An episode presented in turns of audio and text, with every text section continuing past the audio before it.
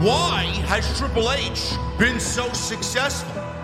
Why is Triple H running WWE better than Vince McMahon and Bruce Pritchard on Monday and Friday night? Long term booking.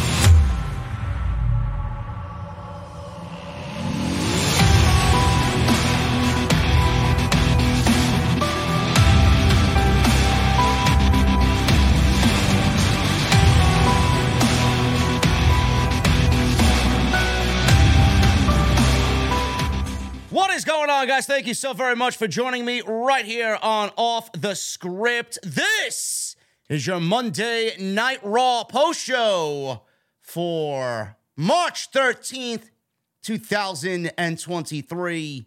I am your host, JD from New York, as always, coming to you live from the OTS venue.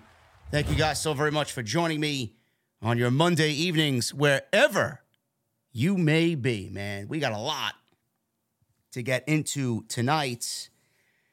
And I need to ask, I need to ask, is my thumbnail, my temporary thumbnail on the video right now enough clickbait? Because apparently people have a problem with my opinion on the subject at hand here tonight, which we will dive right into. Bray Wyatt Big news surrounding Bray Wyatt going into Monday Night Raw. A lot of people were questioning why we haven't seen Bray Wyatt on Monday, why we haven't seen Bray Wyatt on Friday, why Uncle Howdy seemingly has disappeared after Bobby Lashley. I, I don't know what he did to him. What he spine bust him? What did he give him a dominator? Well, what happened to Uncle Howdy? Then he disappears into the fucking darkness like Batman. And we never hear from Uncle Howdy since that moment. Major rumors surrounding Bray Wyatt going into uh, Monday Night Raw tonight. And everybody's having a mental breakdown on social media. Is Bray Wyatt done? Is Bray Wyatt sitting around once again going through creative differences with the new administration, which is seemingly looking like more of the old administration. Nobody knows. Nobody knows it all. The big story going into Raw was Bray Wyatt apparently being sidelined with a physical issue. This is per WWE sources. Before I even get into anything I want to say in regards to this, this is coming from Fightful. I'll throw it out there. First and foremost, the story where Vince McMahon supposedly was visiting John Cena and the fact that Brock Lesnar and Omos was a Triple H idea. Fightful got both of those stories wrong. I'm throwing that out there right away. Number one. Number two, when I read to you what is written here, when I read to you this report, at the end of all of this, I'm going to tell you one very, very specific thing that I want you to take with you when you look at every other story that comes out about this or anything else after what we've been subjected to during WrestleMania season. Okay? I don't come on here and bullshit you for no reason. I don't have fucking sources. I don't need sources. Watch the fucking show. That's what you need to do. Okay? Bray Wyatt's absence this past weekend from a Madison Square Garden live event on March 12th had a lot of fans concerned. Where's Bray? Why wasn't he on the show after being advertised? Fightful learned about this story, and WWE chimes into Fightful about what is going on here. WWE sources familiar with the situation who have worked with Wyatt claim to Fightful that Bray Wyatt is currently sidelined with a physical issue, and they're not sure on a return time as of now. There have been rumors that Wyatt had walked out due to creative issues, but thus far we haven't gained any information. Why would you? That would confirm that, and haven't been told that from anyone in the company thus far. No fucking shit. No shit. If Bray Wyatt was in a situation where there was creative differences with the administration or Vince, because we all know Vince is back in charge in some way, shape, or form, why would WWE go out there and tell Fightful that? If WWE tells Fightful, or anybody else for that matter, that there are creative differences between Bray Wyatt and WWE management, that's basically WWE showing you their fucking hand.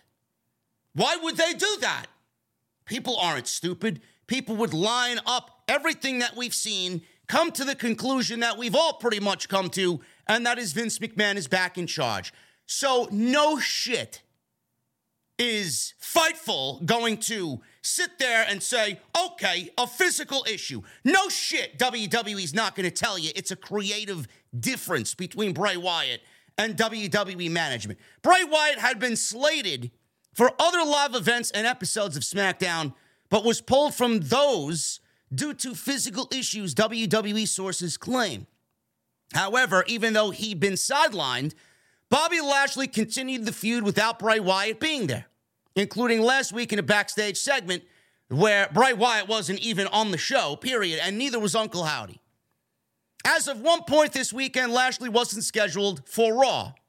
Almost weekly, Bray Wyatt and Uncle Howdy materials are sent to the site of SmackDown, but haven't been seen for the last two episodes of SmackDown. We're told that Bray Wyatt hasn't been planned for creative for those shows and isn't scheduled for Raw tonight, which he was not at the show or even mentioned. Fightful said that they will reach out for more information on this story throughout the day, including regarding rumors of creative issues to make it clear, though one source has denied those creative issues, we'll continue to ask about the validity of them.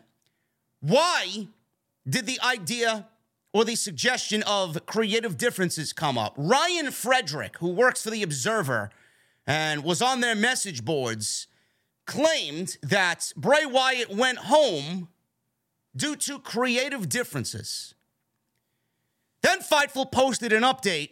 WWE Creative were told that Bray was out due to illness. He hasn't been at recent WWE live events for television. He was also not internally on the rundown sheet for the Madison Square Garden show as of Friday.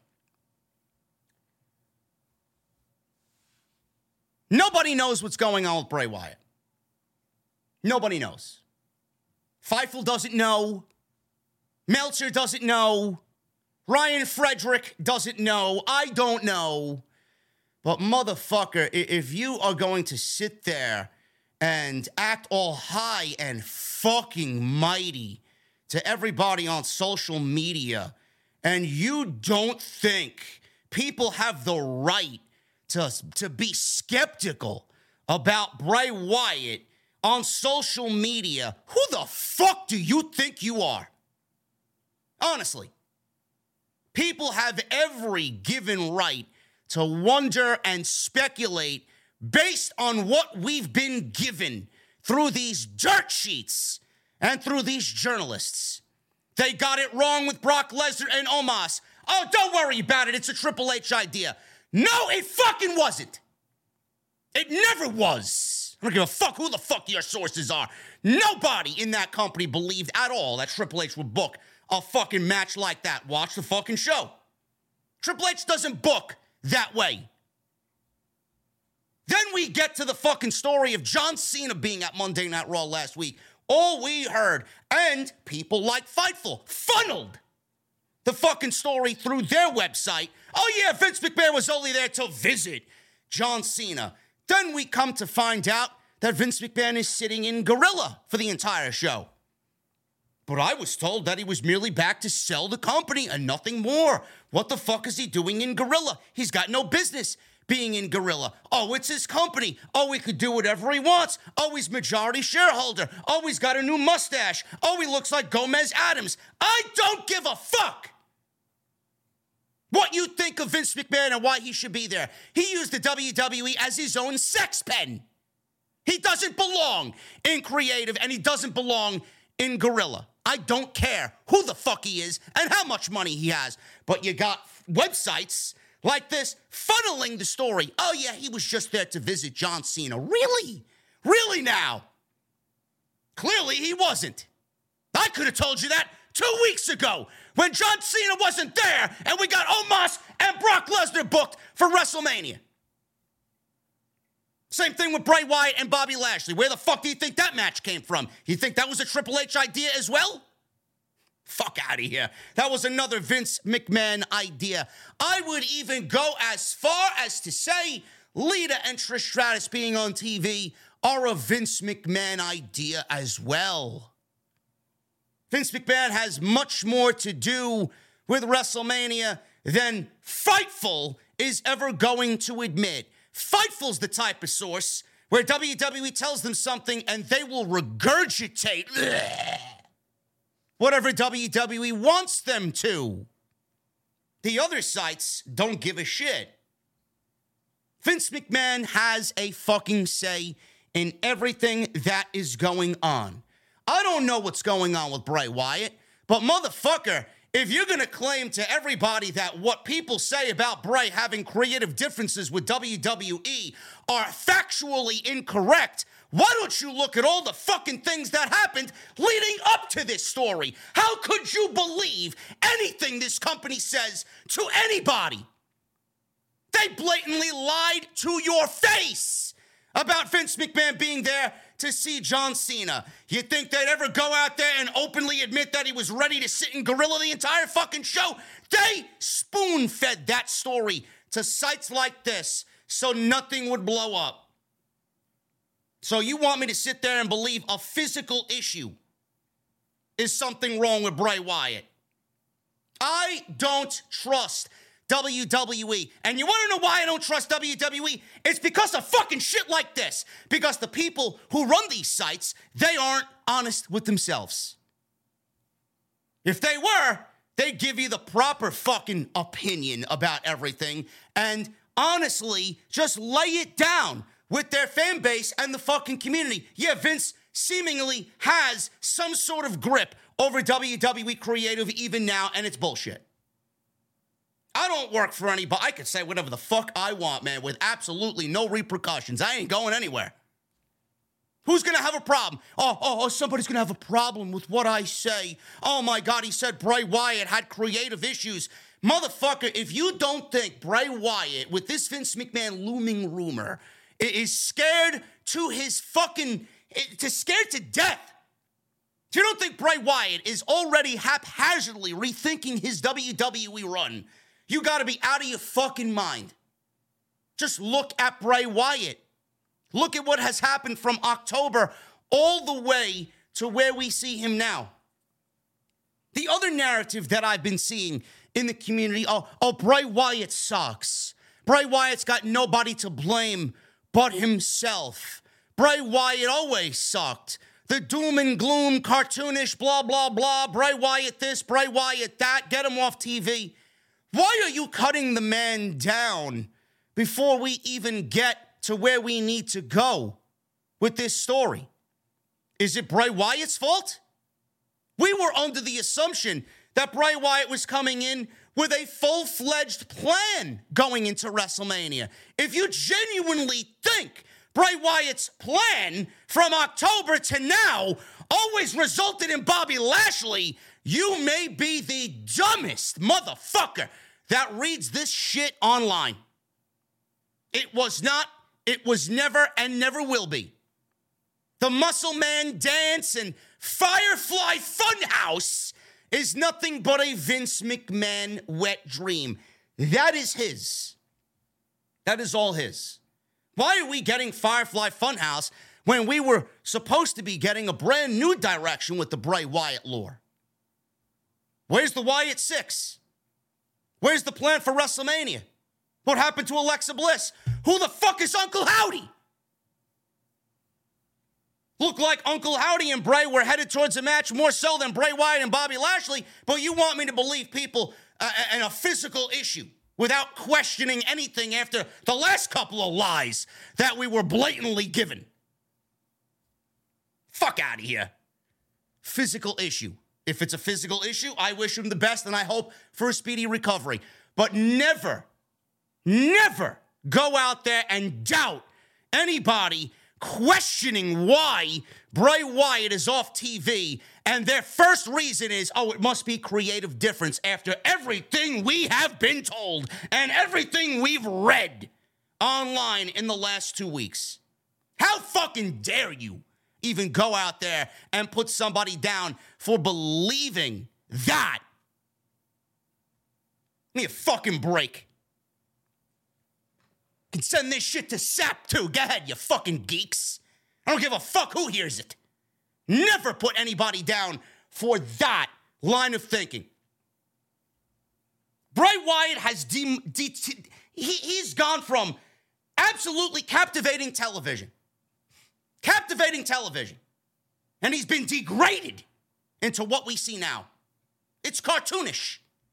The whole thing got flipped upside on its head. Do you blame Triple H for that? I don't think so. I don't blame Triple H at all. They had everything lined up for Bray Wyatt creative team, writers, Hollywood writers, lore, storyline. We were we read months ago that there was long-term booking all the way till WrestleMania. You mean to tell me Vince didn't have his fingerprints all over this shit coming out of that fucking Mountain Dew pitch black garbage. Then they give him Brock Lesnar. Brock Lesnar turns him, turns him down. Who knows what they told him to do at WrestleMania? Maybe it was that cinnamon toast crunch match that was rumored. Using Bray as a marketing ploy, basically ruining his entire vision and the entire lore about what's going on.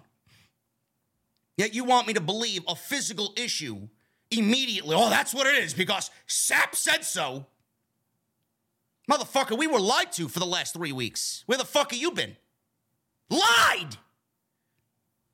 Nobody seems to fucking care, though, right? Nobody's making a big deal that Vince McMahon's fingerprints are more on WrestleMania than we would have ever imagined. We were lied to that he was there to visit John Cena, which we know he wasn't because he was there in Gorilla during the entire show. Monday Night Raw has drastically changed since September. One minute matches, Gargano's being called small and short. Gable was called small and ugly last week. Oh, yeah, I'm sure Triple H would allow that to be filtered through commentary. Give me a fucking break with this nonsense. Open your eyes. It's very easy to figure out who's running the show and who's not. Watch the fucking show. Then you get the G- oh JD. All you do is complain about Vince McMahon. I'm sorry, bitch. You don't find this to be a problem? We were told he was back to sell the fucking company. Nick Khan went on CNBC to specifically say, oh yeah, Vince is just back to see through with the sale of the company. Nothing about that was about Vince McMahon running creative. Yet here we are. He should not have been allowed to do any match at WrestleMania. I don't give a fuck if he was only allowed one. He should be allowed zero. Zero. Fuck out of here with this nonsense. Don't. And this is this goes to everybody in the fucking chat. Do not let anybody tell you that your line of thinking, if you think Bray Wyatt is out because of creative differences, don't let anybody sway your opinion. If that's your fucking opinion, then that's your opinion, and you have every right to that fucking opinion because of what we've been given and what we've been fed through fucking sites like this. Bullshit. Absolute bullshit.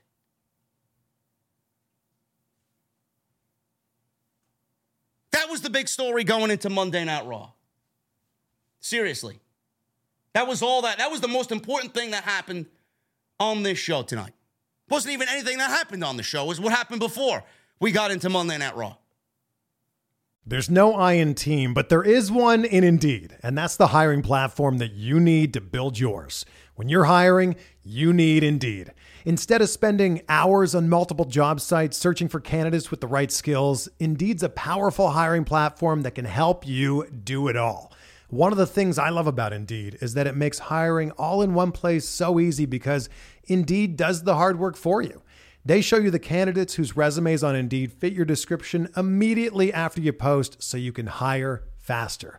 Join more than 3 million businesses worldwide that use Indeed to hire great talent fast. Start hiring now with a $75 sponsored job credit to upgrade your job post at Indeed.com slash BlueWire Sports. Offer good for a limited time. Claim your $75 credit now at Indeed.com slash BlueWire Sports. That's Indeed.com slash BlueWire Sports and support the show by saying that you heard it on this podcast. Indeed.com slash BlueWire Sports. Terms and conditions apply. Need to hire? You need Indeed. Cody Rhodes. LA Knight called out Cody Rhodes, or LA Knight didn't really call out Cody Rhodes. LA Knight claiming that he wants a WrestleMania moment. You can't have a WrestleMania in LA without LA Knight. Cody Rhodes answers the call. We got Cody Rhodes and LA Knight tonight on Monday Night Raw. Very good TV match. Didn't really factor into anything. LA Knight still is A, directionless, and B, doesn't have a match at WrestleMania. Who is the match going to be with? I don't know. Is he going to have a match? I don't know. We got three weeks to figure that out.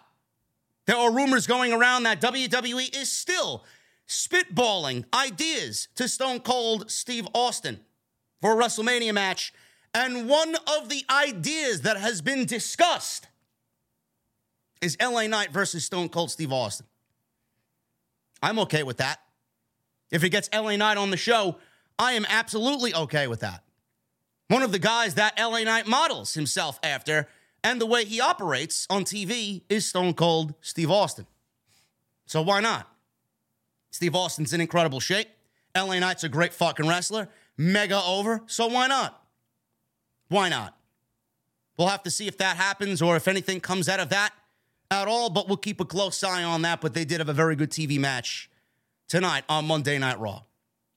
Kevin Owens. Kevin Owens specifically said he didn't want Cody Rhodes' help at all. So don't you even dare show up in the main event tonight when I wrestle Solo Sikoa in a street fight. And that's exactly what Cody Rhodes did. He did not show up.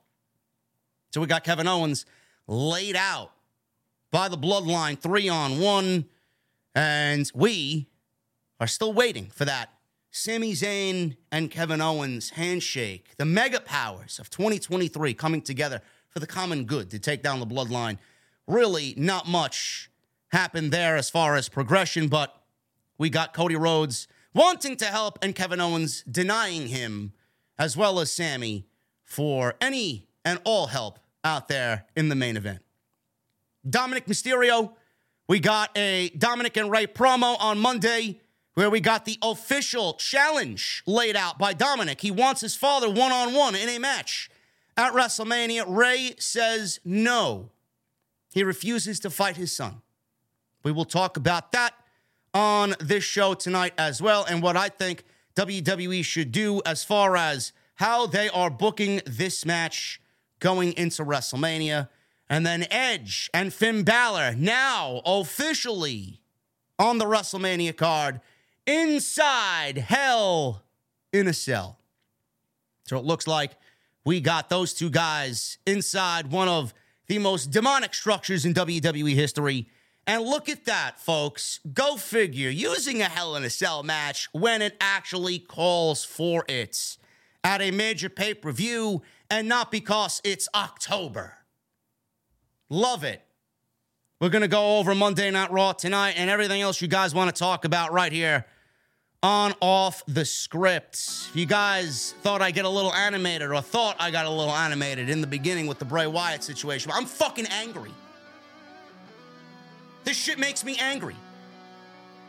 I don't like to yell.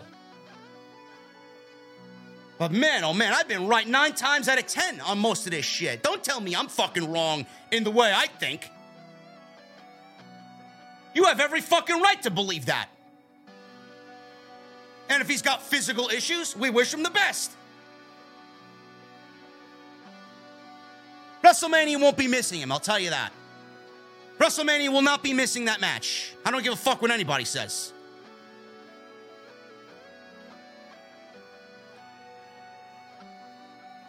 I got some major news, man. I got the absolutely 100% completed versions of the latest design, man. We are going underground. The OTS universe continues to grow and expand. And underneath the OTS venue is what I love to call my mother's basement, born out of Jade Cargill and Britt Baker on October 30th, 2022. Thank you for the inspiration. I'm putting that nice little joke that geeks in the community love to throw at you, putting that joke that the wrestlers love to use to good use. You want to know where I really drink when I go out? Motherfucker, you're to find out. Because I don't sit in my mother's basement. I'm all class. Everything you see on this show, everything you see visually on this show is me.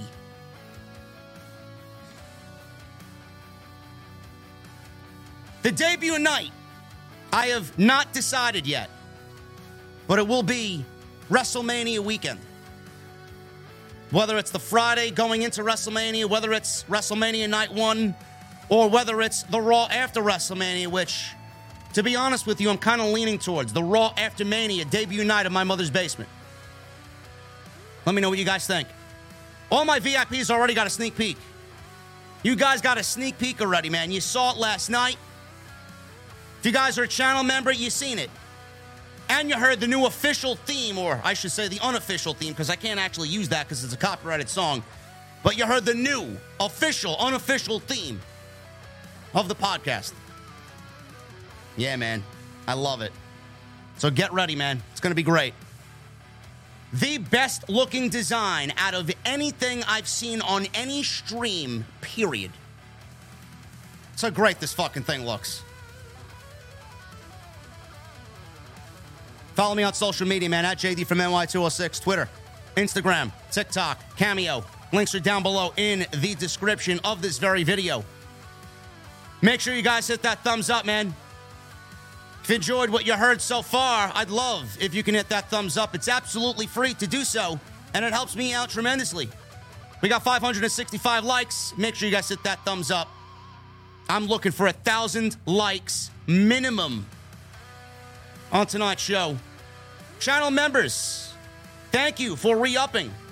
New members, thank you for joining. If you're not a member, join or consider to do so. My mother's basement opening night, when it happens, is VIP only. Channel member only, so get them on in. Go check out all the other videos that you might have missed on the channel. And tonight's show is sponsored by my great friends over at Manscaped. Manscaped.com. Code script20 at checkout. You guys are going to get yourself the new Beard Hedger Pro Kit from Manscaped. Save yourself some money and look good while doing it. 20% off and free shipping. Manscaped.com. Code script20 at checkout. And I want to thank them as always for sponsoring the podcast right here on Off the Script. Let's get into Monday Night Raw, man. We're going to start at the top. Edge. He makes his way out to the ring, and we're kicking things off with Edge challenging Finn Balor. So Edge is out there, obviously big in Providence, Rhode Island, man. You know what I think about when I think about Monday Night Raw in Providence, Rhode Island? I think back to Daniel Bryan battling the Wyatt family, battling Bray Wyatt inside a steel cage while he was forced to join the Wyatt family in that steel cage match, man. You guys know exactly what I'm talking about. The yes chance and the reaction for Bryan in that match when he took off the jumpsuit, the gray jumpsuit, and he was doing the yes chance. I never seen, to this day, since then, never seen yes chants that were so synchronized the way those were.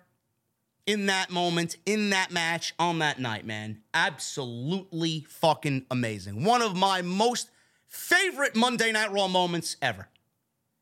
I legitimately go back and watch it at least once a year. Great shit. So Edge is out there and he wants Balor out here. He wants Balor face to face. Balor's out there. Balor said he wanted to hear what Edge had to say. Edge says he didn't come to Raw to say anything. He said he came to Raw to end this. He said Balor is just going to send Lurch, Pugsley, and Wednesday on him if he approaches them or if they approach him in any way. Lurch, Pugsley, and Wednesday. Now we now we're to believe that Triple H is scripting Edge to go out there and reference the Addams family. Is it a coincidence that people backstage looked at Vince McMahon with his new mustache and immediately thought Gomez Addams? Now we got Edge on Monday night the following week referencing the fucking Addams family.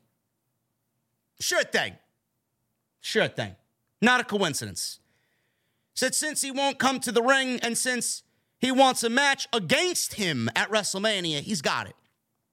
When Balor started to talk about beating Edge at WrestleMania, Edge yelled for Balor to shut his mouth. Edge says, I, I don't have time for this. He says he's wasted the last year of his comeback on the Judgment Day, and the year before that, I wrestled in front of a bunch of TV screens at the Thunderdome. Nothing that I ever want to see again. He said things he has to do, he wants to accomplish, and he's running out of time. He said Balor did make the Judgment Day better because he leaned into what they are bitter, immature, malcontents. He says they've become a weird hybrid, an Irish, Australian, Mexican, Puerto Rican emo delight. He said it sounds like a drink at a hipster coffee joint. He says it's worked, though, because he did make him say the words, I quit. Irish, Australian, Mexican, Puerto Rican emo delight. Shit, man, I'd order that. I, I would order that at least once on the menu if I saw that. Sounds interesting. And if there's any Irish in there, man, how could Irish and anything coffee be bad? Can't. Edge says they still bashed his Scullin and Beth Scullin with the Con-Chair-To. He says they've tried to make his life a living hell, so there's only one way this can end at WrestleMania, Edge versus Finn Balor inside Hell in a Cell. Balor did not look scared. He didn't flinch. He says he's been to hell before and it spit him out because hell couldn't handle my demons. There's the little inside uh, inside tease there. There you go. And he said that with a smile. Damian Priest, Dominik Mysterio, and Rhea Ripley attacked Edge in the ring. Johnny Gargano and Dexter Lumis with Candice LeRae ran out to even the odds before we get into the first match. And that was the way this segment came to a close. Hell in a Cell. This is the first time that we're seeing Hell in a Cell since the Cody Rhodes and Seth Rollins match, where Cody wrestled with a fully torn pectoral muscle. I'm fine with that. I think that's fine.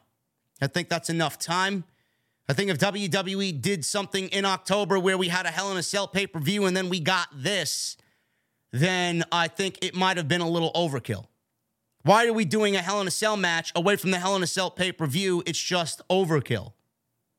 WWE got rid of the Hell in a Cell concept on pay per view. The gimmick pay per view is now dead. One of the, the best things that Triple H has done so far was eliminate some of the gimmick pay per views that Vince McMahon had on the calendar when he was in charge. We're getting this. It fits the feud, it fits the vibe of, of WrestleMania. Somebody sent me a statistic that this will be the fourth Hell in a Cell match at WrestleMania in history. The three Hell in a Cell matches before this all included The Undertaker. So I'm going to let that marinate for you guys. That's pretty impressive. Undertaker is Mr. Hell in a Cell. And Edge has been in there with The Undertaker as well. Edge knows a thing or two about Hell in a Cell. The last Hell in a Cell match he was in was against Seth Rollins in Saudi Arabia at Crown Jewel, and that was a great fucking Hell in a Cell match. I expect nothing different here with Finn Balor. This is going to be tremendous. And hell couldn't handle my demons is basically Finn Balor telling you without telling you that the demon Finn Balor will be showing up at WrestleMania. And Edge is not coming as what we see of him now. Edge is going to ch- channel his inner brood as well. So he's going full on hell in a cell as well. Now, the only thing that we're missing, and clearly I am biased towards them, and I'd love to see it. I think that they should be inducted into the WWE Hall of Fame, no doubt about it, because they've been the sound and the voice of Edge for years. If this is really Edge's last WrestleMania and he's going out like this, maybe we should give Myles Kennedy and Mark Tremonti a call and get Alter Bridge to play these two guys to the ring, being that both of these guys are using top notch Alter Bridge songs for their theme music. Just a little thought. I think that'd be fucking great. And at least if they showed up, we'd get an actual musical artist that knows how to fucking sound good live at a wrestling show. Not like Hardy and what we saw at the Royal Rumble. I'm looking forward to this. It makes WrestleMania that much more epic. Dexter Lumis and Johnny Gargano teaming against Damian Priest and Dominik Mysterio. Not a bad tag team match. This has been the most over, I would say, that Johnny Gargano and Dexter Lumis were in there against the Judgment Day. Judgment Day gets big time heat. And I love that. Dominik is in there. He used three amigos and he missed a 619 on Gargano, which allowed Gargano to make a tag to Lumis. Dominik tried to pin Lumis with his feet on the ropes, but Candice pushed Priest off. Priest is in there. So Candice is on the outside, and Rhea Ripley goes over, and they have a fight on the floor. Rhea dropped Candice headfirst onto the barricade. Lumis and Ripley had to stare down. So Priest goes on the outside, takes out Dexter Lumis. Dom is in the ring. He used the frog splash for a two count. Gargano made the save on Lumis there after the frog splash. Lumis used a head and arm choke, but Priest blind tagged himself in and hit the South of Heaven choke slam to pin Dexter Lumis. One, two, three, and the Judgment Day remain hot. And they win this tag team match over Damian Priest and Johnny Gargano. Dexter Lumis and Johnny Gargano. Um, I don't know what Johnny's doing at WrestleMania. Probably nothing. Johnny is going to be busy with Grayson Waller. So that's probably going to be his WrestleMania moment. Triple H probably wanted Johnny Gargano on the WrestleMania card, but realistically, there really isn't anything for him to do on the WrestleMania card. He's not really involved in anything major. So instead of forcing him on the show because he's a fan favorite of management, they gave him a WrestleMania moment via Stand and Deliver, where he's going to be wrestling Grayson Waller, which should be a banger match in its own right on that Saturday afternoon. So we will see what happens there, but I'm very curious to know when Tommaso Ciampa comes back and if they're going to play off Gargano and Ciampa's history on the main roster. I wonder what's going to happen there. I know if you guys follow Tommaso Ciampa on social media on Instagram, he just recently went through a round of stem cell treatment. So uh, that would uh, indicate to me that he was pretty fucking banged up and he's looking to uh, rehabilitate to get back in there. But I, I wonder if WWE is going to align or at least play off the history of both Gargano and Ciampa. Whether that means DIY gets back together, whether or not they feud, I don't know. I don't know. So we'll see what happens there. But I'd love to see Johnny gets a little bit more of a priority on Monday Night Raw. Everybody feels lukewarm right now. He feels lukewarm. Dexter Lumis feels lukewarm. Even Bronson Reed, he's a fucking savage, man. I love Bronson Reed. Even he feels lukewarm. Don't know what's going on there, but hopefully things change after WrestleMania season is over. Trish Stratus. There was a backstage segment that apparently happened earlier in the day. Cathy Kelly was backstage. Miz arrived into the building. Chad Gable was there and asked Miz if he's seen Otis or uh, Otis. Miz says, Well, I just arrived, and he told Gable if he's lost his dog, he should put up flyers. So, not really the respectful response there by The Miz. Gable got an idea and ran off. Cathy Kelly then asked The Miz if, if he would consider having a co host. Miz laughed and assumed she was sh- suggesting herself. I-, I don't know why you wouldn't want to have Cathy Kelly standing next to you all night, but uh, uh, The Miz uh, is a married man, so I guess not. So we see off to the side Bayley, Io, and Dakota literally beating the shit out of Trish Stratus and throwing her around, throwing her into some production crates, and leaving her laying there lifeless in a backstage brawl during this segment. So damage control completely in control and damaging Trish Stratus before anything happens there going into WrestleMania. Pretty decent segment there with the ladies. Omos. Omos. I'm so sick, I don't even feel like doing the fucking uh, Omos voice. Omos. He's out there with MVP.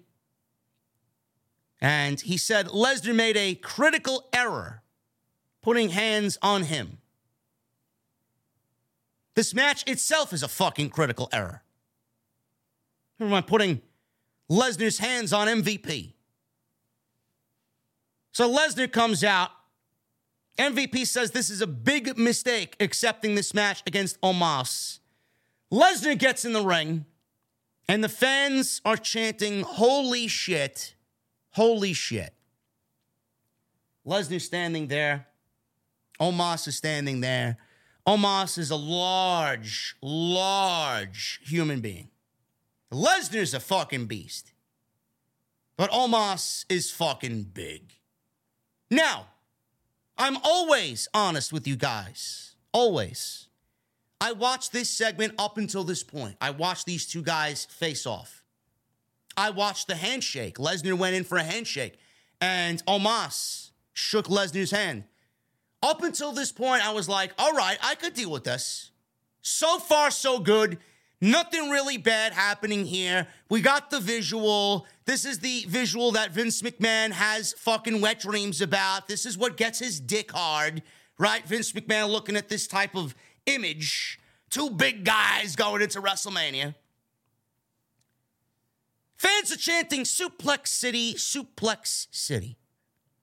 Lesnar backed away, but Omos did not let go of Lesnar's hand. Lesnar yanked on his arm. Then he stomped on Omos's foot and went for a German suplex. They're not going to give that away before WrestleMania.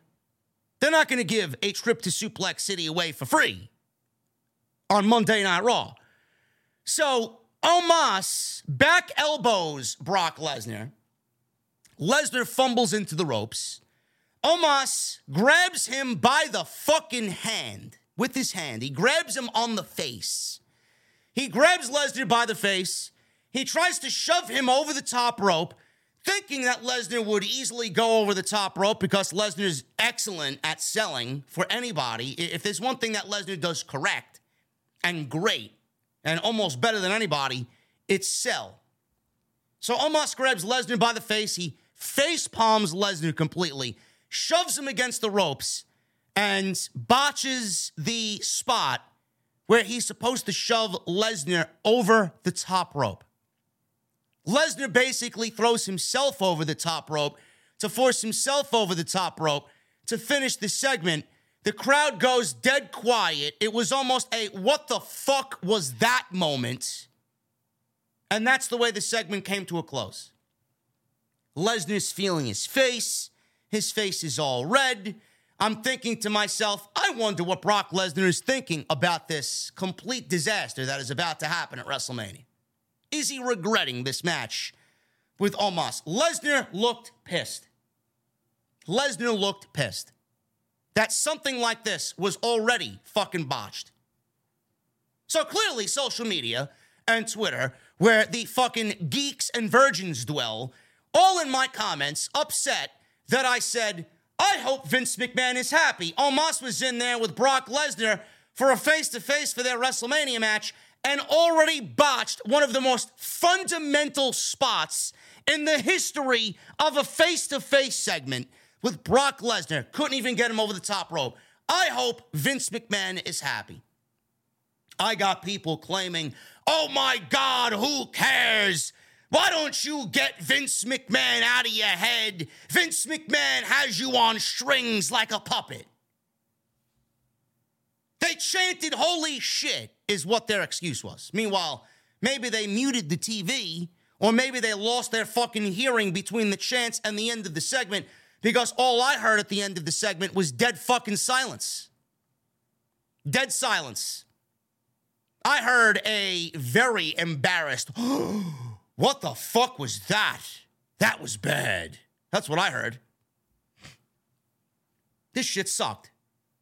Complete and utter garbage was this segment. No words. The visual was all they went for, and almost botched one of the most simplest and most fundamental spots in a fucking face to face. Couldn't even get that right. Yet you want me to sit here and be invested in this match. Yeah, it'll probably last four minutes. Yeah, we'll probably get eight German suplexes, one F5. We'll probably get the fucking big tree choke slam by Omos. He'll get one two count on Lesnar. But does anybody expect Brock Lesnar to lose this match? People are already claiming, oh, well, this is going to do wonders for Omos. What wonders? What wonders? I wonder how much brain cells you fucking idiots actually do have in that fucking pea brained head of yours. How is this going to make Omos better? Nobody thinks Brock Lesnar is going to lose. I don't know why you would think that. This is why he turned down a match with Bray Wyatt. He knew he was an inevitable loser. He took the match with Omos for two reasons. One, Vince booked it. Two, it's an easy win. He's not losing to Omos. Omos has already hit his ceiling. He's not going to be a WWE champion. He goes no further than where you see him now. He's one dimensional and he sucks. Omos on TV makes Monday Night Raw worse, believe it or not. Don't know how anybody is looking forward to this shit. This is my bathroom break. I don't give a fuck. I just told you how the match is going to go. I may be off by a suplex or two, but that's exactly how it's going to go. What did you miss? Nothing. Give me a fucking break. Basically gave the fucking match away, and we're not even there with three weeks to go. Cody Rhodes. He went one on one with L.A. Knight. More LA Knight on my TV. Stat. If LA Knight is not coming over from SmackDown to compete on Monday Night Raw, I'm all good, man. We need more of that man on TV, period. This was a very good match between these two. Something that I'd like to see with a little bit more uh, oomph somewhere down the line, a little bit more on the line somewhere down the line. But they had a nice television match. It went about 10 minutes or so gave Cody Rhodes a top tier opponent to wrestle on Monday Night Raw before going into his big face to face with Roman Reigns next week. So they had a nice little brawl on the outside. Cody went to the top rope. Knight hit a superplex. Looked a little awkward because he, you know, LA Knight does that little uh, that little spot where he jumps from the ring up to the top rope in one motion without holding on to anything. He kind of lost his balance and then sloppily did a superplex, but at the end of it all, man, very impressive to do that anyway. And then he got the superplex on Cody Rhodes, so that looked a little awkward, but still executed it right. Cody landed on his right shoulder. We go to commercial break. Cody was back in control after the break. He went for a delayed vertical suplex. Knight escaped, landed a DDT. Cody made the comeback towards the end. He hit the gold dust punch, that little drop down gold dust punch that his brother used to do and he hit the disaster kick. Cody avoided LA Knight's finishing move, the BFT, the blunt force trauma, and hit a top rope Cody cutter. And then he hit the crossroads for the easy win. One, two, three. Cody Rhodes beats LA Knight. LA Knight still does not have any direction going into WrestleMania. It looks like if there is some sort of direction for LA Knight there, taking a little bit of a page kind of modeling it very similarly to uh, what Seth Rollins did last year, where he had nothing to do going into the show, and maybe we get Stone Cold Steve Austin showing up the day of in an unadvertised match with LA Knight. Who knows? Who knows? Or maybe Pat McAfee. I heard Pat McAfee rumored. Stone Cold Steve Austin was talked about today. Nobody really officially reported that. I know it's been floating around. No credible sources really even before today were, was talking about that. But I mean, the idea of that match is pretty is pretty nice, to be honest with you. Maybe they do it next year at WrestleMania. WrestleMania 40. They're going to need a bunch of big names for that anyway, being that it's the 40th anniversary. Why not save it for next year? So Cody, after the match, takes the microphone and he cuts what I thought was probably the best promo that Cody Rhodes has cut since he's been back in the WWE. I thought this I thought this promo was better than the one he cut with Roman in there a couple of weeks ago. Cody said afterwards he keeps hearing the warnings from Paul Heyman that he should stay out of the bloodline's business. I don't work for the bloodline. I don't work for Paul Heyman. So if I want to stand side by side with Sami Zayn or fight alongside Kevin Owens, I'm going to do that because I can. He said Heyman told him not to make it personal, but it's been personal since he debuted at the age of 21 in front of the same cameramen that are out here now. He said it's very personal because he's choked up and fighting back tears with every sentence. He said it's personal when he wears a suit of armor. He says he wasn't talking about his robe when he comes out, but rather his tailored suits. I don't wear these suits because I think I am somebody. It's because I want to be somebody. He said he acknowledges Roman Reigns, but Reigns needs to acknowledge him. Then he stared into the hard camera. He said he's not perfect, but this time, since he's returned to the WWE, my time here has been perfect. I am undefeated. And so has Roman Reigns been in the last three years. He said he grew up thinking he was a prince in this industry, but he had no crown. He says he needs the undisputed championship. And on April 2nd, when the sun goes down on Hollywood, the sun will go down on Reigns' generational title run.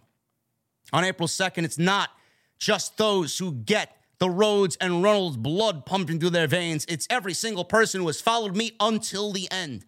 He says he has waited his entire life, but on April 2nd, he will wait no more.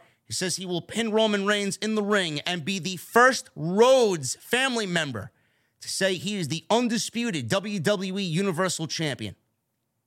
And that was it. Excellent promo by Cody Rhodes. This was much better than what I thought he's done in the last two promos with Paul Heyman and Roman Reigns. This was Cody Rhodes getting angry. This was Cody Rhodes angry. I acknowledge you, and he should.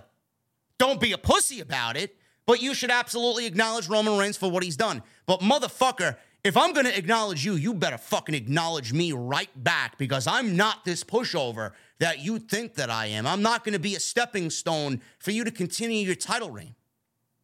This was a great promo by Cody Rhodes. Did it do anything to sway your opinion on Cody Rhodes? I don't know. That's up to you and you interpreting what you want to interpret. Did it change my opinion on what I've been saying for the last couple weeks? Do I think after this promo, Cody should be the guy to beat Roman? At the end of it all, he is the guy. But is it enough for me to say we should end Roman Reigns' title run? No. I don't think so. We'll see what happens. We're slowly piecing this thing together. And next week, Roman's actually going to be on Monday Night Raw. Wow. I could count on one hand how many times he's been on Monday Night Raw in the last two years. So Raw getting Reigns is a big deal. And I like that. Does he say anything about this on, on Friday? I don't know. I hope that they do mention Cody on Friday in some way and then lead into Monday. Byron Saxton was backstage with Seth Rollins. He asked about Logan Paul knocking him out with a sucker punch last week. He said if anyone should have learned anything about him that you can't keep him down. Miz walked in.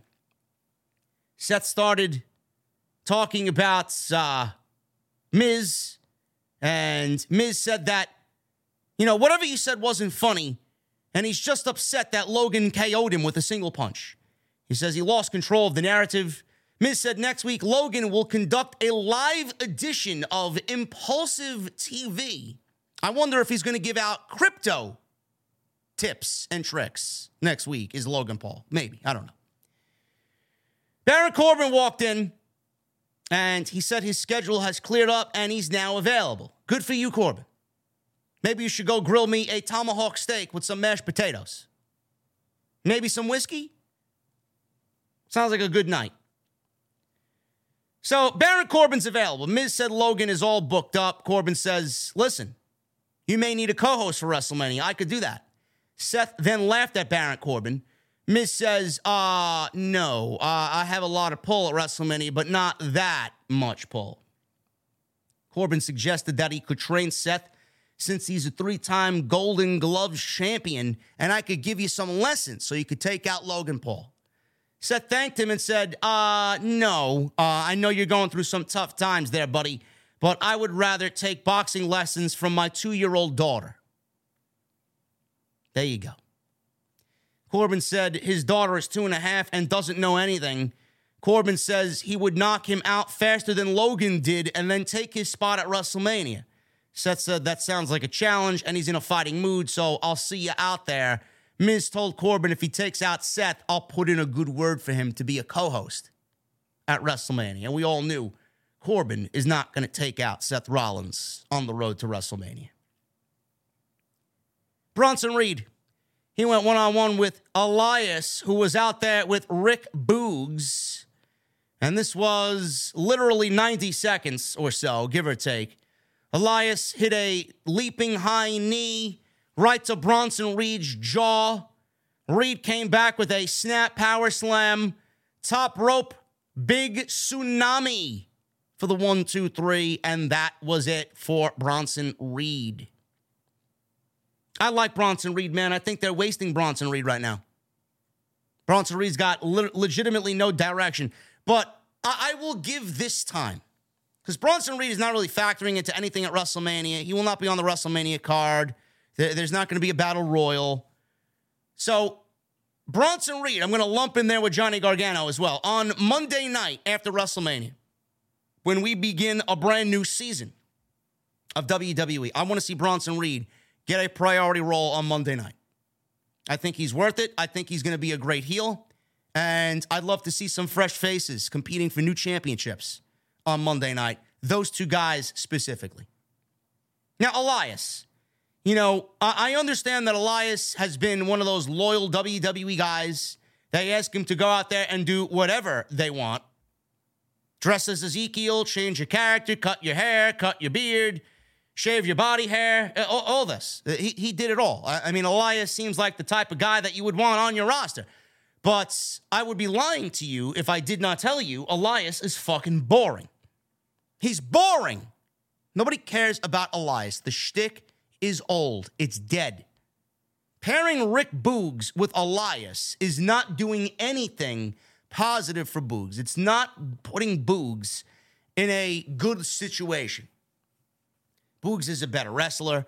Boogs is a better guitarist. Boogs has more charisma. Boogs is more entertaining. I, I mean, if there's dead weight in this fucking tandem, it's Elias. Like, what are we doing here? I don't get it. Are they going to be the newest tag team on WWE television? Looks like they're breaking up Chad Gable and Otis and American or uh, Alpha Academy. I'll get to American Alpha in a second. Alpha Academy seems to be on the uh, splits. Are we going to get Elias and Rick Boogs? As I told you was coming. We got one that plays acoustic guitar, and we, we got the other one who is a fan of death metal and thrash metal and plays a Jackson Flying V. Maybe it'll work, but I don't know. I don't know why anybody would want to see Elias on TV more than they have to. Cathy Kelly is outside the trainer's room looking for an update on Trish Stratus. Gable ran up to her and asked if she seen his guy, Otis. He had flyers with Otis's picture on it. He walked past Becky Lynch and Lita, who knocked his flyers out of his hands as they walked towards the trainer's room with Trish or looking for Trish. So this is stemming from the attack with damage control earlier in the show where they laid out Trish Stratus. So they're looking for Trish Stratus and they're going to go check on Trish Stratus from what happened earlier in the night. Cathy Kelly interviewed Kevin Owens about facing Solo Sikoa later and his refusal to accept Sami Zayn's offer to work together against the Bloodline. Owens says he needed help for a long time and he didn't get it. And now Sami is asking him for help. He asks if it's hard to understand why he wouldn't fight alongside Sami. He says he just doesn't want any part of what Sami's got going on and he doesn't need him. Owens turned to the camera and addressed Cody. He said he can help Sami, but he doesn't want his help out there when he's facing Solo Sikoa. He told him to focus on his match with Reigns. He said he wants to fight Solo and whomever he has with him on his own, like he's been doing all this time.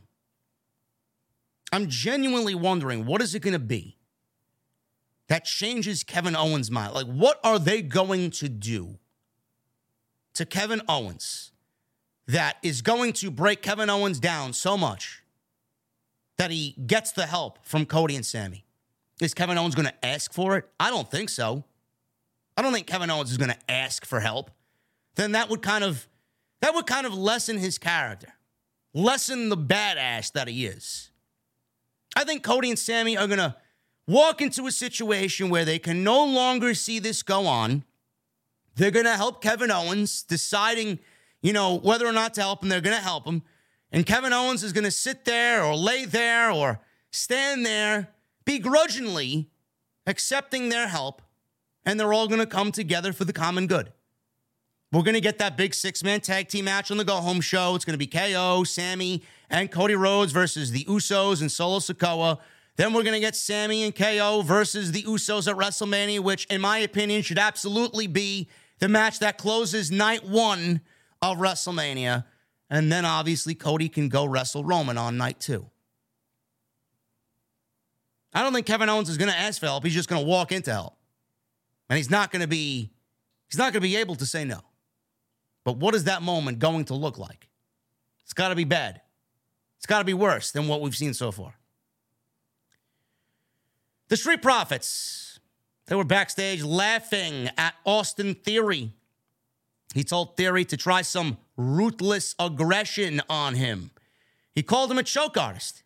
Theory says they better continue to be good at that routine because in a couple of months they'll probably be unemployed. I found that line to be very bizarre. Why would he do that? Why would he say that? Yet you don't want me to think Vince McMahon has anything to do with this fucking show. Why would Austin Theory go out there and say they better be good at that routine because in a couple of months they'll probably be unemployed? Did Austin Theory just foreshadow budget cuts happening in the WWE? One has to wonder. He says he got what he wanted a match against Cena, the marquee match at WrestleMania, the biggest match. Theory said Cena had a lot to say about him last week because he's the biggest star in WWE. He asked who in the Street Profits has the backbone and the fire and desire. Says he thinks it's Angelo Dawkins. Said Montez Ford is a big bag of jokes who falls flat on his face. Said he wishes he could relate to that, but he can't because every time he's given an opportunity, he succeeded. He said they talked about smoke a lot, but all he does on that smoke is choke. Dawkins stepped up and offered to cook Theory tonight, and Theory accepted. Theory's going to be a great promo, man. He's already a great promo. I thought this was a very good segment. Don't really care about watching Angelo Dawkins and Austin Theory wrestle in a nothing match, but the interaction was very good. So we get this match. It goes 10 minutes. Austin Theory's in there with Angelo Dawkins. Not a bad match at all. Mostly filler. And Theory was in control after the break. They traded pinning pinning combinations. Theory won after hitting an A-Town Down, basically. Very, very basic, very simple match. Not really all that to uh, write home about. Theory put Dawkins in the STF after the match to taunt Cena. So he's using Cena's finishing move on Angelo Dawkins. Ford ran in, chased Theory off. Street Profits remain united in this uh, in this moment here. So, you know, with all the rumors going around that they could potentially be breaking up the Street Profits, there remains as a duo, a tandem here with Montez coming out for the save. So nothing going on there. It's amazing to think that the Street Profits may not even be on the WrestleMania card. Triple H said he wanted a smaller WrestleMania. If you're not factored into anything, why force your way into a match that doesn't mean anything? I agree. I think it's great. Less is more, quality over quantity. Cathy Kelly, very busy woman tonight. Interview Paul Heyman backstage. Heyman said the bloodline has identified a problem, which is Kevin Owens. He said Solo Sikoa will solve that problem. And then there's Cody Rhodes. He said Cody believes the truth will set him free. But actually, the truth will imprison Cody's mind and lead to stupid mistakes like making the match with Reigns personal. Heyman said, of course, it's already personal to Cody, but to make it personal to Reigns, like mockingly acknowledge him, acknowledging him on worldwide TV, what a schmuck, he says. He says he'll give him a chance to acknowledge the tribal chief next week live on Raw because Reigns will be on Raw in person next week. He said Cody will acknowledge Roman Reigns and then he will make the most important business and personal decision of his life. He said he'll have to choose whether he is a challenger or a problem. He said Cody can be a problem that Reigns would like to personally solve. Heyman continues to sell everything so brilliantly in the absence of Roman Reigns. Paul Heyman is a vital asset to WWE television for shit like this. When Reigns is not there, when the Usos aren't on TV up until the main event to sell what they got going on with Kevin Owens, you can always, 10 times out of 10, rely on Paul Heyman. Rey Mysterio. Rey Mysterio was announced as the first inductee into the 2023 Hall of Fame, WrestleMania weekend. Corey Graves then said Ric Flair will be a guest on the bump on Wednesday, where he will announce the next Hall of Fame inductee. I've seen names like Brian Pillman, the great Muta, Batista, Torrie Wilson, I believe, was mentioned, or maybe she's in the Hall of Fame. Who, who did people mention? Somebody. I think Torrie Wilson was mentioned, or maybe she's a Hall of Famer already. I have no idea. One of the blondes, somebody mentioned online. I don't know who it's going to be. Any one of those men, Batista, Brian Pillman, Great Muta, could be inducted. We don't know who it's going to be. Maybe that's somebody to do with Ric Flair's past. I seen Steve Mongo McMichael mentioned as well. So we'll see. We'll see what's going on. But they got Ric Flair. Uh, they pulled him away from his uh, beer and his alcoholic desires to uh, go do this thing on the bump on Wednesday. So we'll see what happens there. Stacy Keibler, that's right. Stacy Keibler. I'm sorry, Hologram. Torrie Wilson, I think, is already in the Hall of Fame. You know Ric Flair loves his blondes, man. Who gives a shit? Rey Mysterio's out there. He thanked everybody after they chanted, You deserve it. He said it felt good to be back on Monday Night Raw.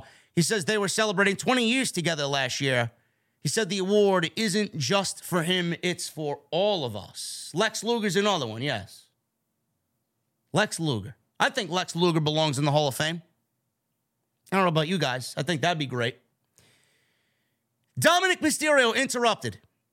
And I loved this promo by Dominik. Dominik congratulated his dad in a very sarcastic and mocking way. Said he actually deserves to be in the Hall of Fame because he put his entire life into the business. I hope it was worth it. Dominik gets mega heat when he's out there, man. It's a beautiful thing to see. Legit heat, too. It's not go away heat. It's just, as a viewer listening to it, it's just good heat, you know? Makes you smile. You earn this honor at the expense of me. And you know that's right, says Dominik. He said, he said he chose the stranger over being there for him growing up. He said Rey no showed his school events for WrestleMania. He said when he turned 16, Rey promised him a new car, and all of his friends showed up with a brand new Mercedes. And you got me a BMW. Poor baby. I wish my parents gave me a fucking BMW And then he goes on to say it wasn't even an M series. He says he's afraid because he sees him for what he really is a sad, ugly excuse for a father. No, no, no. You're a sorry excuse of a man. He said, I'll let you enjoy the Hall of Fame weekend. And then challenged him to a match at WrestleMania. Fans chanted, yes, yes, yes. Rey denied the match and says he will not fight his own son. And I said this before, but you never listened to me. I still love you and always will. There will be no match at WrestleMania. He turned around and left the ring. Dominik then kind of poked fun at the crowd. This is your guy? This is your Hall of Famer? So Dominik is in the ring and he told Rey that he ran away from Raw, his entire family, and me. He said the only thing Rey actually taught him is to not be what he is today. Rey paused, soaked up all that Dominik was saying, and walked to the back dejected. I thought this was a great promo. This was probably the best Dominik promo so far, in my honest opinion, in the line of promos for Rey and Dominik Mysterio. And Rey denied the match happening at WrestleMania. What WWE did here tonight is plant the seeds. They planted the seeds for this match. They want the fans to know that they are thinking about this match. Now they hear it in words coming out of Dominik's mouth. The match was pitched on live television. Dominik challenged Rey Mysterio, his father, to a one on one match at WrestleMania. We're not going to get this match happening next week. It's not going to be confirmed. Come Friday, come Monday, come the go home show. I don't want the match to be official until WrestleMania weekend. What I would do for this, for Rey Mysterio to snap, I'm having Rey go to the Hall of Fame. I'm having Konnan induct Rey Mysterio into the Hall of Fame. I'm having Rey Mysterio give the Hall of Fame speech because he deserves one if he's going in. Dominik, at the end of the speech, confronts his father again, and they level Rey Mysterio out, beat him down. Judgment Day beats him down. Legado comes out, they save the day. Dominik gets a couple of cheap shots on Rey. They go at it. Match is born for WrestleMania because Dominik Mysterio crashed Rey Mysterio's Hall of Fame speech towards the very end. That's the way I'm doing it. That's the way I'm doing it. I wouldn't even I wouldn't even tease. I wouldn't even tease the match or the punch because everybody's expecting Rey to kind of snap and shove his son back and punch his son or slap his. Why would you do that? Everybody's waiting for that. Why would you give that away before WrestleMania? If I'm doing that moment, that moment's happening for the first time ever in front of 70,000 people at WrestleMania. So you do that, you crash the Hall of Fame, make the match official on Saturday. They go into night two on Sunday, one on one, Rey versus Dominik. Boom, simple. Easy. I love it. That will be one of my highly anticipated match per- matches personally for WrestleMania. Excellent stuff. Baron Corbin versus Seth Rollins. This went three minutes. Rollins won. Miz was out there. Seth kicked Corbin in the jaw. Miz stood on the ring apron. Seth kicked him. Seth brought Miz into the ring. He then leaps off of the Miz's back and delivers a assisted stomp on Corbin off of Miz's back. And Seth Rollins wins and beats Baron Corbin. Garbage. Absolutely useless stuff. We got Impaulsive TV next week, and that's all that matters. Mustafa Ali. He's backstage with Chad Gable. And he told Gable that sometimes what he's looking for is right around the corner. And he told him to be a little bit more optimistic. He said, hashtag be positive. Otis was doing a photo shoot in black bikini shorts and a black jacket with sunglasses. Massey said his match with Gable was postponed until next week due to an issue or uh, I believe it was Mansoor. Mansoor said his match with Gable was postponed until next week due to an issue with his fingernails. And then he went back to photographing Otis. Gable tried to talk to Otis into hanging out with him. He posed with him. Otis smiled. And then Mansoor said that with Gable posing in front of the camera, his camera ended up malfunctioning and broke. Maxxine Dupri continued to admire Otis. She said Gable was gross. She asked Otis to go with her. Gable told Otis they missed their morning session, but we can make up for it. Maxxine called to Otis from the distance, and he ran off with Maxxine, and Gable looked sad. Vince McMahon, if I ever saw it. I don't know what they're doing, but Chad Gable looks to be moving on from the tag team of Alpha or American uh, Alpha Academy. I, I keep mentioning American Alpha because Gable had American Alpha on his jacket. I don't know what that meant. Maybe that was an inside look into what was going on, but it looks like they are breaking up these two. And if it's for a Chad Gable singles run, I'm all for it. Chad Gable's incredible. Bianca Belair. She went one on one with Chelsea Green, and this was uh, this was not good. This was not good at all. I'll give you one clue who won this match. It wasn't Chelsea Green at all. So we got Chelsea Green and Bianca Belair. They had a one on one match. Bianca Belair wins. And that was basically it. No more, no less. Green used an inside cradle for a near fall. KOD, one, two, three. Carmella and Green attacked Belair after the match. Asuka ran in for the save. She had a high kick to Carmella and a back fist to Chelsea Green. She and Belair cleared the ring. Can they coexist?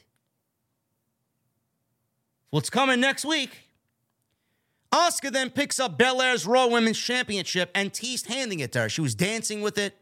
She was playing air guitar with it, pulled it away. Asuka danced around with the belt and conti- continued to tease Belair with it.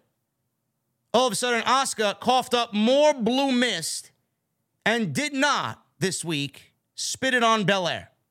She dropped the title and danced away. So we're back to Asuka dancing now. We're back to scary Kana clown Asuka dancing on Monday Night Raw. I'd love for somebody, I'd love for one of these journalists, for one of these geeks out there to please tell me what the fucking story of this match is. I'm still waiting. I'll give you a clue. There is no fucking story. Mind games is what they're going with. Mind games is what this is being built off of for the Raw Women's Championship. It devalues the women's title. It makes the women's division look like a joke that your main story for your for your women's championship is this going into WrestleMania. This is reminding me of Bianca and Sasha going into their match, which basically had no story going into their WrestleMania match. Was the match a banger? Sure. Is this match going to be great? Sure. When it boils down to it, yes, it's going to be a great match. But that does not excuse the fact that this does not have a story. Everything on Mania should have a story. It is the end of the WWE season. What is the story here? The story is Asuka and what, what color mist what color goo is going to come out of her mouth on a weekly basis? One week it'll be red, one week it'll be blue, one week it'll be green. Oh, but it's going to be a banger. I- am sorry. All because you think it's going to be a banger doesn't mean that it shouldn't have a story. It should have a story. And this shit sucks. We went from Asuka being a fucking killer to dancing around Asuka's dancing around with mist coming out of her mouth, goo coming out. Th- this, Vince, you can't convince me otherwise. Kana went from an absolute fucking killer to this. What is she doing? Dancing around. fucking ridiculous. Yeah, you want me to sit there and, think, oh, yeah, it's going to be a banger. I, I should excuse this obviously terrible television. Fuck out of here. Yeah, exactly, Hula What's the storyline? Taste the rainbow. Skittles. Ridiculous. Solo Sikoa. One on one with Kevin Owens in a street fight. This was a fun match. We didn't get to see most of it because most of it happened in a fucking commercial. Solo, every time Solo's in there, it's almost predictable at this point. He's not losing. He's not losing. I figured there was no rules in this match. We'd see the Usos. They brawled out to the floor. Sikoa sent Owens into the announce table. Owens then sent Sikoa into the steps. We got a commercial break, which where most of the match happened. Owens set up some chairs. He set up this this kind of conga line of chairs. And there was like eight chairs in the ring facing each other. They teased a big move off the top rope to go through the chairs. Solo gains control and basically power slams Owens off the top rope onto all these chairs. Owens then somehow regains control. They fought through the crowd into the backstage area. I wish the camera would have panned over a little bit. I seen Michael P.S. Hayes sitting in Gorilla. I wanted to see who was sitting next to him and then who was sitting next to that guy. Usos were waiting in Gorilla. They hit Owens with double super kicks. The bloodline dragged Owens back to the ring, all the way from Gorilla down the ramp into the ring. This is where Solo hit the Samoan spike for the pin. Owens was left laying in the ring, and the bloodline celebrated on the ramp, and that's the way Monday Night Raw came to a close.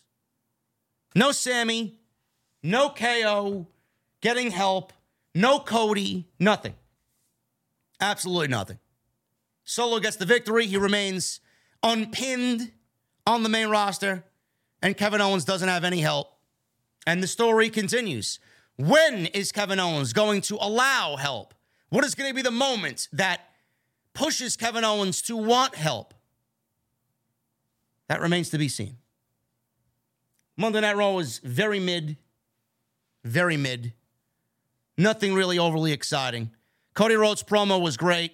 Edge announcing Hell in a Cell was very good.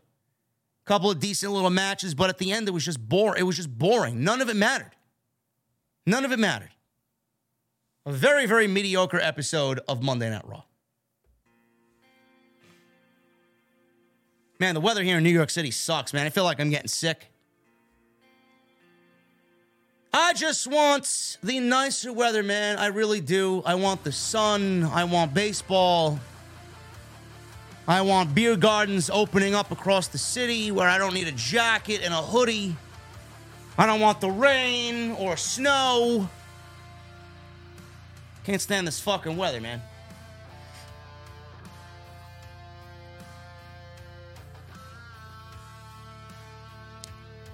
Thank you guys for hanging out tonight, man. I appreciate you. If you guys are new around here and you enjoyed what you heard here tonight, I would uh, really appreciate you hit that thumbs up, man. We're here weekly. And we're the most entertaining live stream that there is in the entire community, on top of being the number one most viewed live live stream in the IWC that happens almost every night we're live. And there's a reason for that. Nobody sounds as good as us, nobody looks as good as us, and nobody has the community that I have. Right here on OTS, man. Tonight, sponsored by my great friends over at Manscaped. Manscaped.com. You guys are going to go out and get yourself the new Beard Hedger Pro Kit. They're now getting into the beard game and I love it. Make sure you guys get the Beard Hedger Pro Kit. This thing is the juggernaut of fixing faces. It's cordless. A rotary wheel that gives you 20 hair cutting lengths, all with one guard. No more messy drawers full of add ons. And 20 different beard lengths in just one guard means that you are going to get the perfect shave every single time. It's waterproof, it's titanium coated with a beautiful looking T blade. It's tough on hair, but smooth on your face. Single stroke efficiency, satisfaction every single time. On top of that, you're going to get some beard shampoo by Manscaped, some beard conditioner beard oil and beard balm as well. You guys need to remember that all your hair is different. The beard hair is more coarse and easier to damage than the hair on your head. So you got to take care of it a little differently. And the beard balm, listen, man, that's going to feel good on your face. A nice, soothing sensation after you go out there and shave your face the way you want. Plus, they're going to include three free gifts a beard brush, a comb, and scissors to ensure that your beard is absolutely perfect. 20% off. 20% off and free shipping with the code SCRIPT20 at manscaped.com. Go get yourself the Beard Hedger Pro Kit, man. Beard Hedger, one stroke, one guard, 20 lengths. Super chats are open, guys. Get them on in. Last call right now. Follow me on social media at JD from NY206. That's Twitter, Instagram, TikTok, and Cameo. Make sure you guys continue to hit that thumbs up. Let's try for 1,000 likes, man. We need 150 more for 1,000 likes. So if you guys are in the chat and have not hit the thumbs up, I would greatly appreciate that. And become a channel member right here on Off the Script. Hit that join button down below. You guys get access to my mother's basement. Not only the sneak peek, but the debut night, opening night, members only. You guys get badges, you guys get emotes, and you guys get fun little perks as well along the way. Make sure you guys sign up, hit the join button, and go check out all the videos that you might have missed on the channel. Videos are there on the homepage, including tons of YouTube shorts and a whole week's worth of live streams last week. Nate with a five month recommitment to the VIP club. Re up my membership last night. Glad to be back. I'll be attending WrestleMania night one and night two this year. Hopefully, both nights deliver. I feel like they will, bro. The WrestleMania build has been a little lackluster. Outside of the bloodline stuff, of course. But I, I feel like WrestleMania is going to absolutely deliver. We got a new membership from the cake. I, I, don't know if that's legit or not cake, but it says you're a new member. And, and if it is, welcome again. Michelle Moran with a $2 super chat times two. She says, Next Monday, Cody needs to outduel Roman on the mic and need to pick up the pace a bit for Sami and KO. Well, we got some time. I mean, it's it's March 14th. They got uh, two weeks, and I was actually thinking about that during tonight. They have Sami and KO on both shows. Cody's been on Raw, Cody's been on SmackDown, so they're, they're going back and forth, so they got plenty of shows to get that across. Big Steve. New member. Thank you, Big Steve. What the fuck are you drinking, man?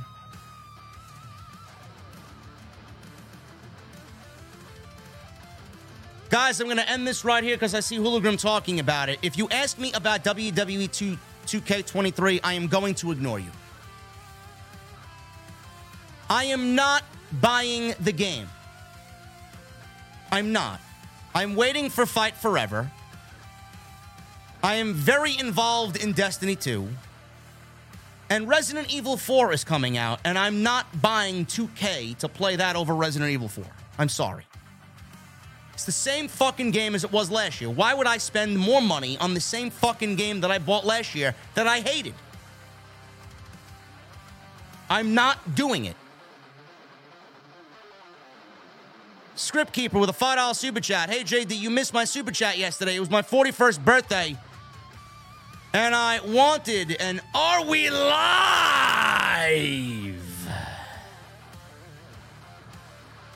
I loved your mother's basement sneak peek. Thank you, Script Keeper. I appreciate you, brother. What the fuck are you drinking, man? 41st birthday, bro. You got to make that drink really good.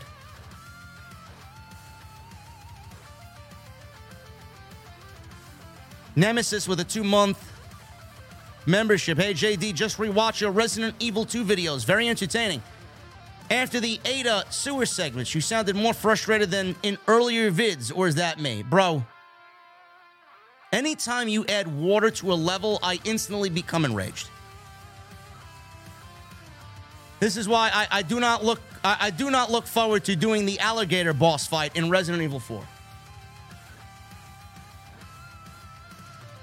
No, thank you. It legitimately gives me anxiety. Paul Van Tassel with a 27 months this Saturday WWE Live house show will be in my hometown. I'm going to see Sami against Solo and Gunther against Drew McIntyre and others, man. Have a good time. Have a good time, brother. Thank you for 27 months, man. I know you will be in my mother's basement.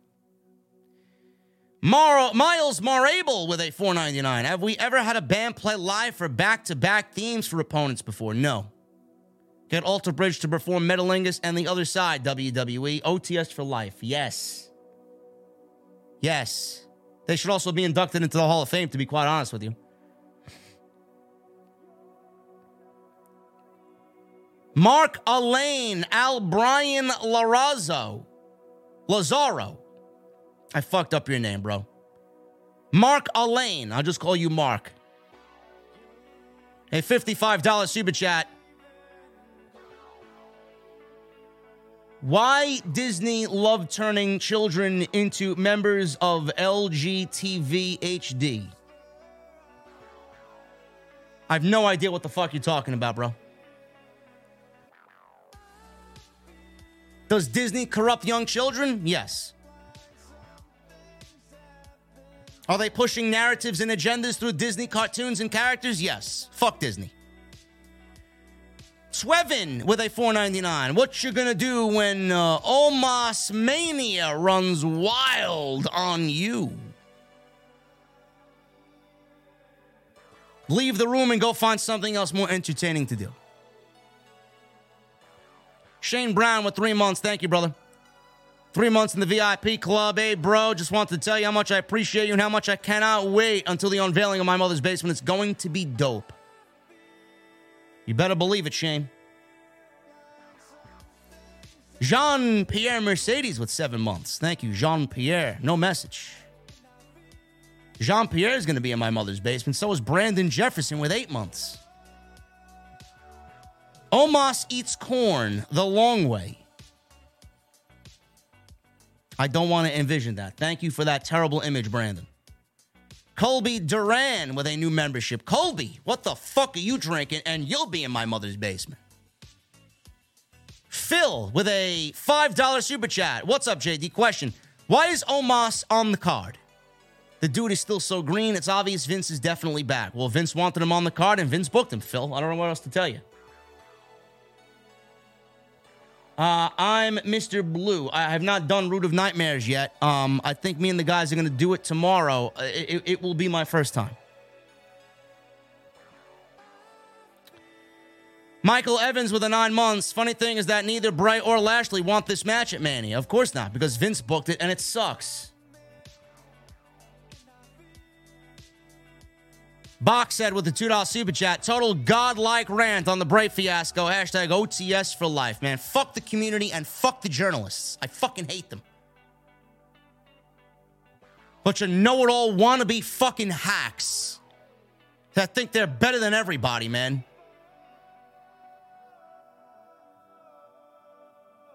Fruity with a, yeah, if they were better than everybody, they'd update their fucking look and sound good. Fucking amateur looking goddamn fucking podcasts.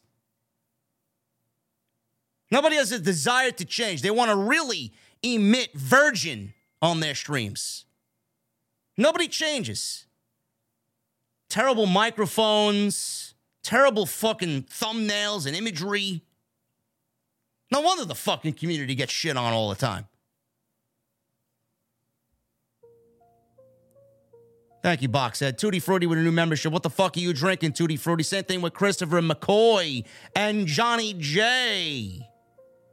Welcome, gentlemen. What the fuck are you guys drinking?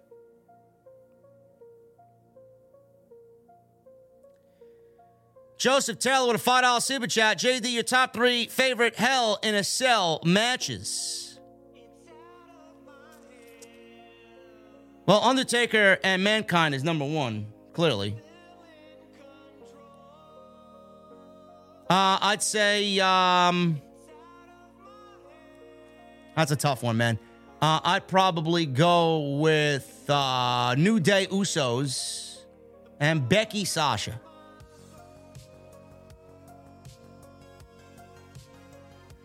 Actually, no, I'm that that's false. That's false. Undertaker, Mankind, Undertaker, Shawn Michaels, first one, and then probably Usos and New Day. In no particular order. Obviously, the first one is Undertaker and, and Mankind, but in, in no particular order. Those are the three best, in my opinion. I may be missing one in there.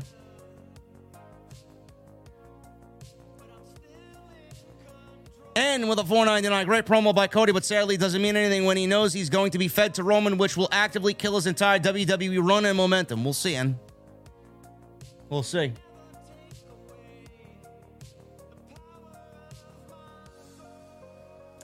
Batista Triple H. Ah.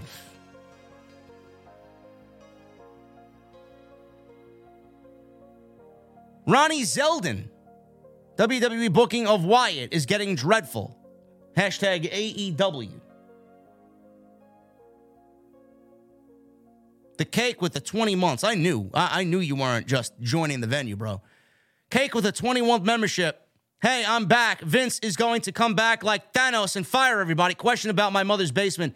Should we be dressed to the nines? Uh, you can come whenever you can come however you want, man. I'm dressing up. I'm dressing up and we're making old fashions. Ryoku with two months. I would have Judgment Day abduct Rey's wife and Aalyah and then force Ray to accept the match, or else I will do the unthinkable and hurt them. My take. Well, I mean that's going uh, that's going beyond anything that I thought of. But if that's what you want to do, I'm all for it, man. I'd do that.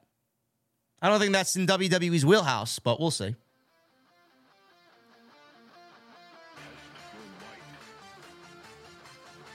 Cake with a $2 super chat. Also, shout out to our mod, Otis. Otis.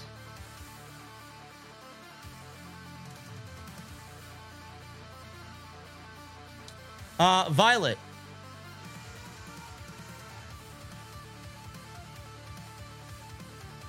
Violet in the chat. Yeah, we had we had to delete that message, Violet. Nothing against you, Violet. If somebody wants to announce their birthday, let them announce their birthday, man. 41's a big number. I just turned 41 this year. Somebody somebody wants to announce their birthday, it's their day. They could do whatever the fuck they want to do. Now don't bench don't bench Violet. Just delete the message. She didn't say anything bad about anybody.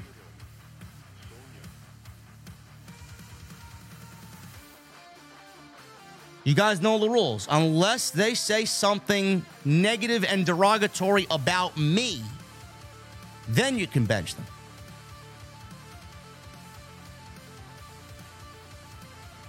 Omega Kong with a $50 super chat. JD, I will always appreciate your truth. You're the only source I trust. This Bray story is glaring. It's showing how toxic the wrestling community is. From Vince to geeks, the media source is lying to us. We must speak the truth. OTS for life. Okay, good.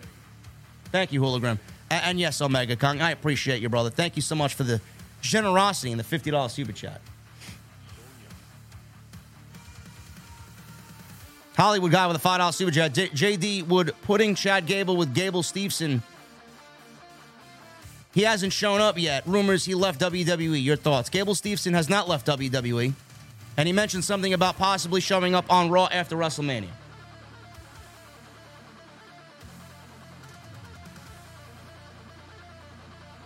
Big Stevie with a 199. I'm having a cold bottle of water, man. Nothing. So am I. Liquid death.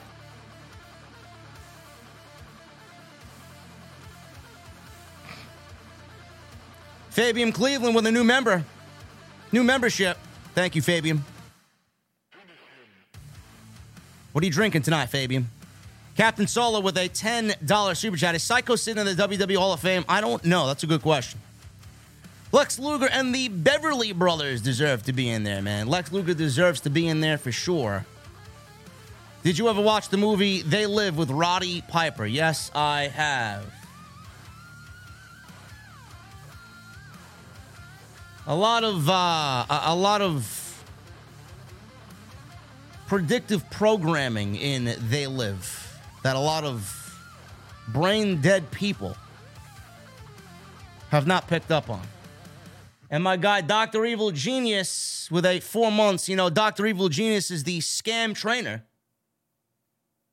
the uh, unknowledgeable trainer. He's going to change his name to Buff Guy Trainer 003 on Twitter and tell me to use a weight belt or that I'm positioning the barbell across my back the wrong way when I do squats. I send negative shit about you all the time. I know, bro. That's why you're an asshole. I kid. Shout out to my guy, Doctor Evil Genius, man. Click on his uh, click on his icon there, and uh, or if he's in the chat, put a link to your channel, bro. Go, go click on it, go subscribe, and go listen to uh, him and his guy, Captain Paul, talk logical on current events and tips with dating. I know some of you guys need tips with dating. Genius got you covered there. Anyway, guys, I'm getting out of here. I'm about to uh, continue to tinker with my mother's basement, man. I got the sound and and everything all ready. I'm gonna fuck around with that, and then we're gonna get that ready for a couple weeks. Jesse almost beat the raid. I hope you don't get the exotic, bro. I hope you don't get the exotic shotgun. I don't think I've ever gotten a exotic on on day one on, on the first attempt. It took me like 40 fucking tries to get Vex Mythoclast. Still haven't gotten the Vow of the Disciple one. Haven't gotten the rocket launcher from Deepstone Crypt. Do I need them? No. Do I want them? Sure. I want everything. Anyway, guys, I am getting out of here. I'm to mess around with my mother's basement, get it all ready and nice for you guys, and make sure everything's right. Hop on Destiny, do a little Destiny before reset tomorrow. Make sure you guys go check out Manscaped, manscaped.com. Code script20 at checkout for 20% off, free shipping. You guys know the deal there. Please continue to hit that thumbs up. We need 98 likes for a 1,000. So if you guys can get as close to a thousand as possible, I would really appreciate it. Make sure you guys continue to go check out all the other stuff on the channel. Plenty of it there. Shorts and live streams, you name it. Another brand new week of content coming up.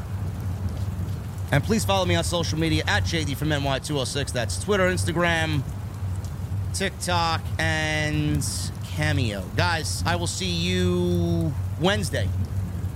I don't think I'm doing NXT tomorrow. I think I'll probably do an extra tomorrow. Jesse and I will be live Wednesday. Until then, have a great night, guys. Stay safe, stay dry. It's going to be wet in New York City tomorrow. And until then, guys, I will see you right back here in the venue for Dynamite right here on Off the Script. I'll see you guys later.